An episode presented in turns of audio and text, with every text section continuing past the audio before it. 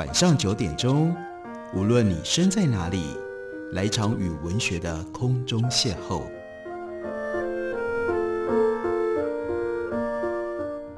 杨照谈书，邀您一同遨游文学世界，认识古今中外的经典之作。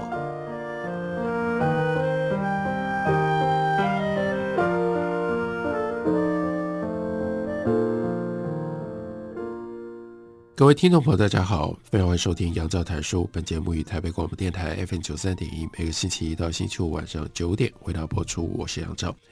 在今天的节目当中，要为大家介绍的，这是大块文化出版公司的中译本的新书，书名叫做《谁偷走了我们的财富》，作者呢是英国的作家 Oliver b u l l o。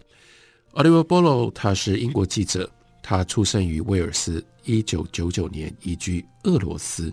非常特别的经历，在圣彼得堡以及吉尔吉斯坦的报业工作，后来呢又转而变成了路特社的记者。二零零六年以前，他致力于报道车臣的战争。波洛写过两部关于俄罗斯历史还有政治的报道文学，其中一本叫做《The Last Man in Russia》，俄罗斯的最后一人；另外一本呢是《Let Our Fame Be Great》，声名鹊起。因为《Let Our Fame Be Great》的成就而入围了 Orwell Prize，并且获得了美国的 Cornelius Ryan Prize。在今天我们介绍的这本书，英文原名叫做《Money Land》，是他的第三本专书。同时呢，他又以这本书再度入选了欧威尔奖，还有这本书也登上了英国很多的图书畅销排行榜。在这本书里面，布洛给了我们很多令人惊讶。同时呢，令人感觉到非常生气而且伤感的一些关于财富的故事。这故事非常好看。不过他写这些故事的时候，他有他非常明确的用意，他要让你反省，他要让你思考，甚至他要让你生气。因为这本书的英文的副标题就是 “Why Thieves and Crooks Now Rule the World”，告诉你说，你知不知道啊？现在都是这些恶棍、这些小偷们。在控制这个世界，在掌握，在统治这个世界，你要不要知道？你应不应该感觉到生气？副标题还有后半句叫做 “How to take it back”。那我们知道了，我们生气了，所以我们还要思考，我们怎么样从这些 thieves 跟 crooks 把我们的权利、把我们的财富给要回来。我们来看一个他讲的大家比较少知道的故事。他讲了一个人叫做卡普尔。他是一个花费很多时间思考如何赚钱的人。二零零五年的秋天，他心里面开始感觉到有一个奇怪的问题，因为在那段时间当中，国际石油的价格一直不断的上涨，可是呢，似乎没有像传统预期一般，应该要对美国股市造成影响。当时的石油价格还没有来到二零零八年的历史高点，在历史高点的时候，布兰特原油价格超过了每一桶一百四十美金。不过呢，二零零五年已经在三年当中，原油涨了两倍，相当的惊人。由于美国的燃料税很低，所以呢，只要原油价格增加，就立刻迅速导致燃料零售价一并上涨，对消费者的可支配收入造成无可避免的影响。开车的人必须付更多的钱去加油，所以他们怒气冲天。政治人物不断提出质疑，政府一筹莫展。可是。这太奇怪了，当时美国股市并没有出现连锁反应，这令人困惑。而这是像卡普尔这种分析师，他们最关心也会最有兴趣的。卡普尔是谁呢？他是当时花旗集团全球策略研究部的主管，他的工作就是要替客户找到投资标的，这也就意味着了解世界的局势对他们这么样的重要。所以呢，他就指挥他的同事开始展开调查。断定现阶段还不太需要担心这件事，但是接下来他们又思考了更多，读了更多，产生了他们的灵感。所以在二零零五年的十月，他们发布了一篇报告，标题是 “Prudhomme Buying Luxury Explaining Global Imbalance”，翻译成为“富人经济学：消费奢侈品解释全球经济不平等的现象”。这份报告有很多的注脚。都是一些学者的研究，而且呢，这些被引用的学者，他们都是当时政治左派的英雄，或者从那个时候开始变成了英雄人物。尤其是后来写《二十一世纪资本论》的 Piketty 以及 Emmanuel Saez，但银行的分析师却把他们的研究，这些是左派的，是告诉我们说应该用什么方式让分配可以更平均的思考者，但他们的研究的结果却被银行的分析师用来服务有钱人。这份报告的主旨非常的简单：有钱人变得更加有钱，而你可以因此而致富。那我们来解释一下，根据卡普尔他所提出来的洞见，他认为，假若一个国家是由少部分的人所拥有，那油价是多少就不那么重要了。油价只对于预算有限的人来说很重要。如果每一天通勤的成本在几个月内翻了两倍，无可避免会逼着你减少你花在其他必要开销上的钱。例如说，你就没有钱去度假；例如说，你就必须要少看两场电影，甚至呢，你去餐厅吃饭。就必须要少点一个菜，那但是如果你非常的有钱，那么你花在交通上面的钱相对就很少，所以你不会感受到石油涨价的影响。如果你消费是在干嘛呢？你是在定制铂金包，你是呢在定制游艇，或者你可能要在迈阿密买这个有四大房的房子，那那油价的变化完全不重要。而这对制造这些商品的公司来说有很重大的影响。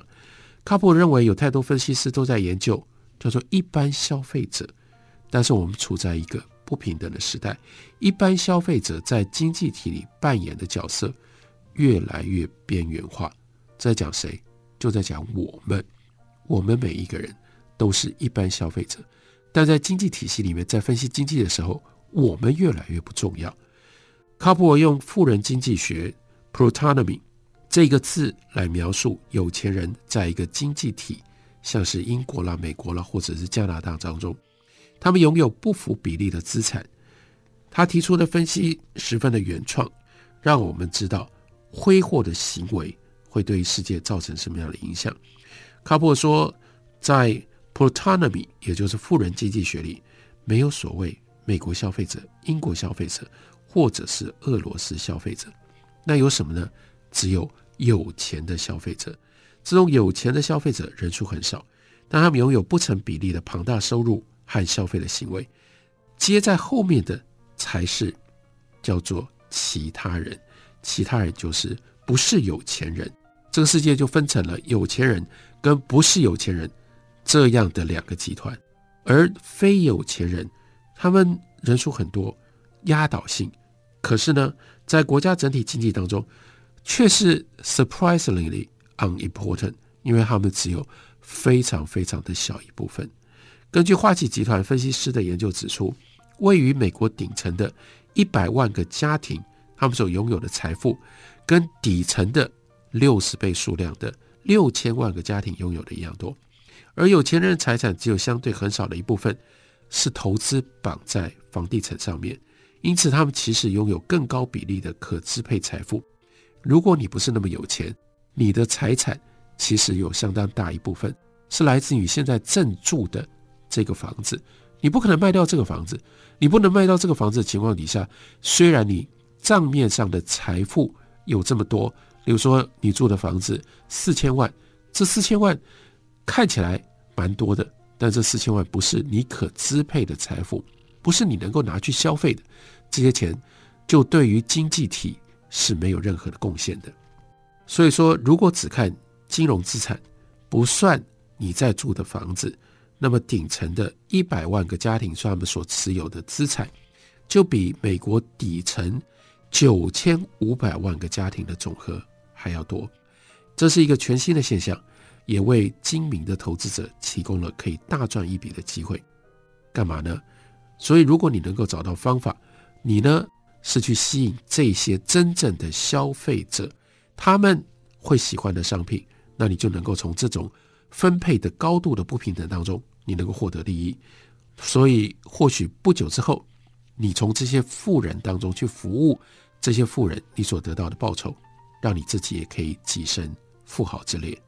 不过卡普尔他所提出来的分析，不见得全都经得起时间的考验。我们要记得。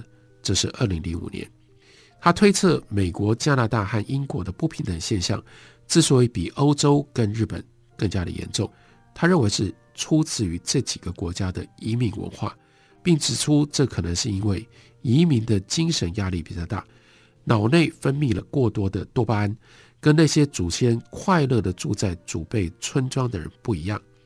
但他使用的经济研究方法十分的严谨，他列出了一大堆因为 Moneyland。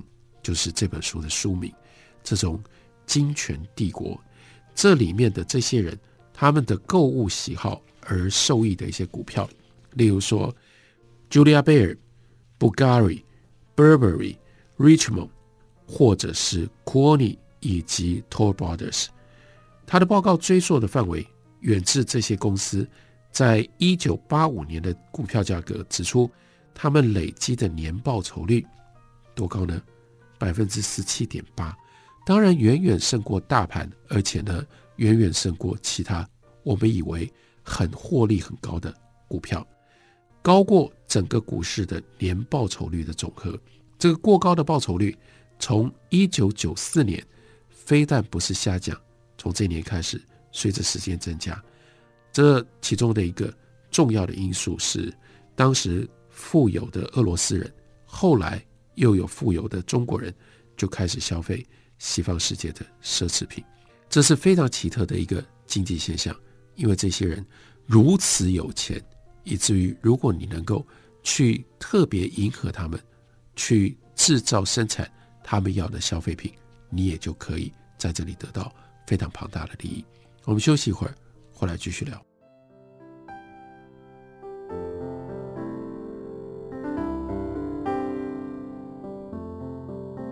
听见台北的声音，拥有颗热情的心，有爱与梦想的电台，台北广播 FM 九三点一。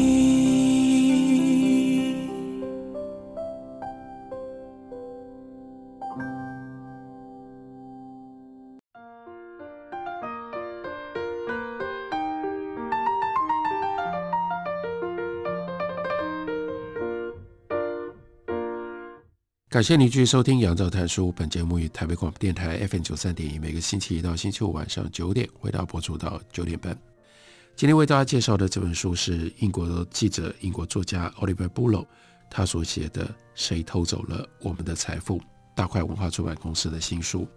在这本书里面，Bullough 他引用了二零零五年花旗研究部的一份报告，这份研究报告。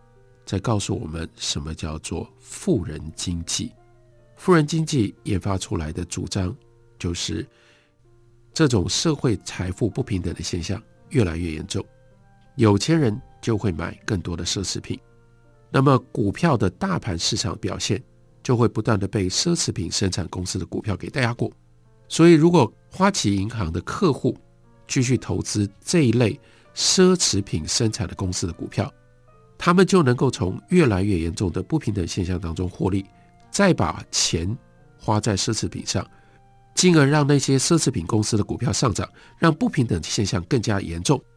接着再消费更多的奢侈品，股票跟着更加的上涨，这不就是一个良性循环吗？只要不对资金来源提出太多的问题，你就有大赚一笔的机会。所以报告当中告诉我们，总的来说。有钱人想要尊荣的服务、独特性和品质，传统概念当中的成本远不及价值对他们来讲来得重要。时间才是最有价值的东西，而不是金钱。有钱人重视的是自己受到的关注和独特性。我们的观点是，有钱人会变得更有钱，在接下来的日子里，他们会享有更大比例的财富。这是二零零五年的报告。不过，当然，这份报告到了二零零七年、二零零八年。金融危机当中受到了挑战，许多富豪在金融危机当中财产瞬间蒸发。但这份报告并没有完全说错。金融危机过去了之后，银行不再像以前一样乐意的随便把钱借出去，意味着手上有闲钱的人处于有史以来最优势的位置上。这就是为什么伦敦、迈阿密跟纽约这些地方的开发商会这么样积极建设。这个时候干嘛？去盖给外国的有钱人他们可以投资的房地产。如果支配市场的是用现金交易的买家，那么就自然会盖出这些买家喜欢的房子。如果他们想要在三十二楼高的地方还要有一个可以遛狗的地方，那这个房子就会这样盖。卡普跟他的分析师团队在他们报告当中说过这么一段话，Oliver Bullough 把它用来当做是他所说的这种 Money Land。金钱大地、金钱帝国的这些人，他们的完美的描述。这些富可敌国的富豪，他们不受任何地理疆界的限制，而是在国与国之间自由来去，和富豪朋友一起在名胜地玩乐。以伦敦为例，超过四百万英镑的房产，有百分之六十都卖给了非英国人。所以，这是今天我们所面对的全球金融跟经济的状况。Oliver Bullough 不客气地描述形容，这就是 thieves and crooks now rule the world。这些小偷们跟这些强盗们，他们在统治这个世界。金权帝国的诞生是全球化的代价，而在境外避税天堂的协助底下，全球化对于富裕国家来说是一个净收益。没错，世界上有许多的地方被假扮成为政治家的强盗洗劫，有钱人也透过。设计精密的境外公司来逃避自己应该缴交的税金，但是只要金权帝国的这些人士继续在我们的国家消费，好像我们就可以变成赢家。也因为这样，所以这些国家的政府不会采取行动，因为你很难说服人们相信需要牺牲他们金钱的行动是有价值的。Moneyland 协助打造起来的这些人，他们是有缴税的。你如果对他们下手，会让政府的财政受到短期的冲击。这也就是为什么，就算政府要采取行动的时候，执行起来总是有气无力。我们看看白宫，这个时候他们是谦逊的要求美国银行提供外国人的利息支付的资料给国家。对我的一间德州银行的执行副总裁叫做 Schwaber，他就说，对我们的存款人来说。被绑架的威胁并非天马行空，存款的资讯一旦外流，这种恐惧就可能成真。那不过呢，新的管制还是在二零一一年实施的。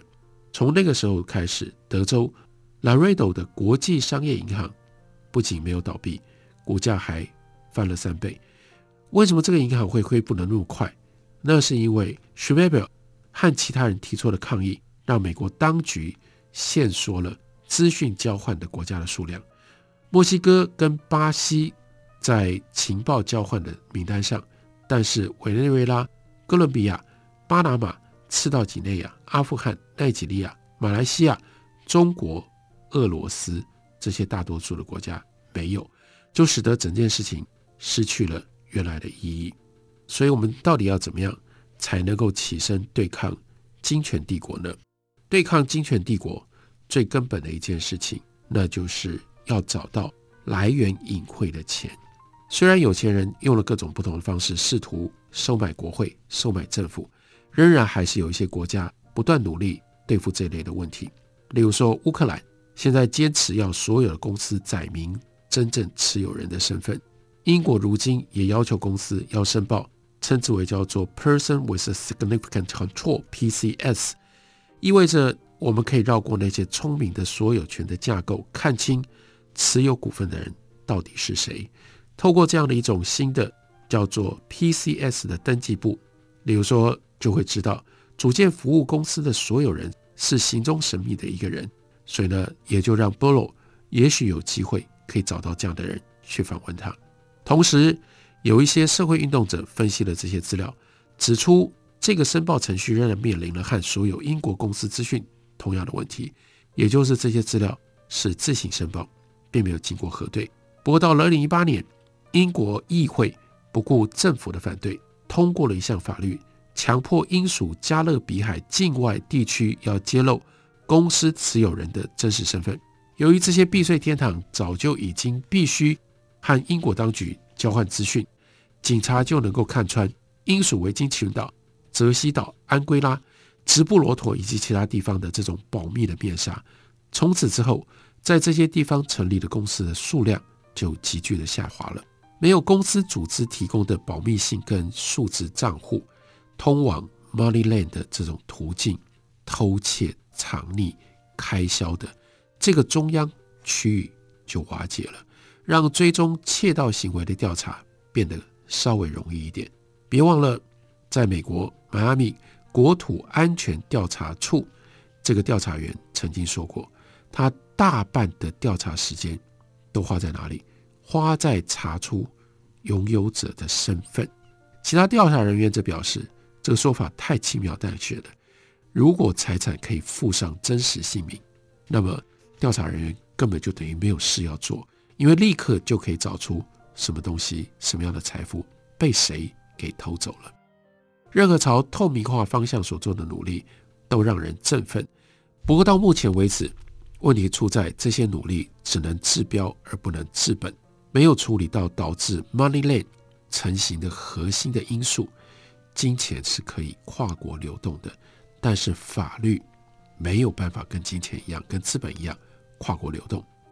只要有某一些司法管辖区允许其他司法管辖区不允许的事情，Moneyland 的守门人永远都可以找到方法滥用法规的不对称。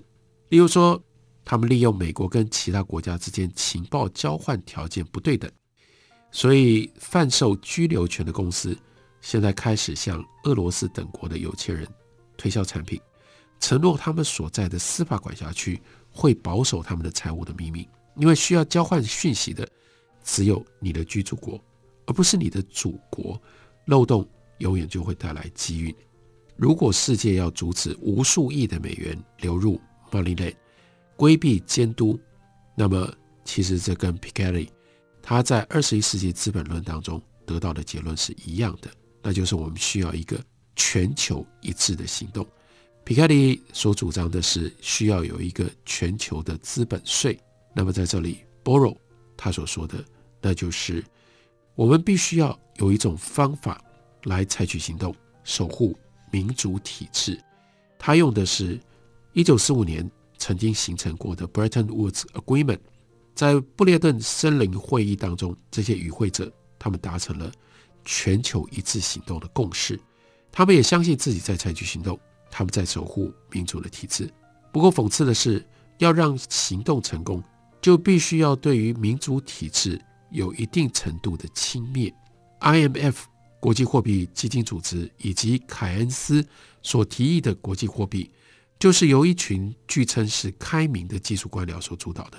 在民主体制当中，这样的主张显然是在说，有些事情太重要，不能让一般人来插手。而这类性质的主张都无可避免容易遭受政治人物的反击，只要他们能够激起大众的不信任感。有一些美国政治人物对金权帝国抱持着充分的担忧，愿意冒险一试，就在众议院提出了一批法案。其中包括一项由金融服务委员会在二零一八年提出、获得两党支持的提案，还有在二零一七年所提出的公司透明化法案，要求各州从依据州法建立的公司取得真正持有人的资讯。不过，二零一六年 Donald Trump 当选了，川普的政府却是朝着相反的方向前进。在川普上任的六个月当中，白宫就将两项。防止美国公司向外国官员行贿的重要的举措删去了，一个呢是开采产业透明化倡议，还有另外一个是相关的卡登卢格修正案。这两项措施本来都要求能源公司要公开他们支付了什么样的东西给外国政府，所以从这里这本书也就联系上川普他在任四年，其实最严重的一件事情。他就是这个 Moneyland 其中的一个既得利益者，他所有的措施也都在于保护这样的一个金权帝国里面。用 Borrow 的话说，这些 thieves 跟这些 crooks 他们既有的特权。这也就是为什么到了二零二零年，Donald Trump 竞选连任失败，我们也许有机会可以看到这个世界在被少数的这些金权帝国的人统治的情况，现在可以有所改变。这本书由大块文化出版公司刚刚出版中译本，书名叫做《谁偷走了我们的财富》。感谢你的收听，明天同一时间我们再会。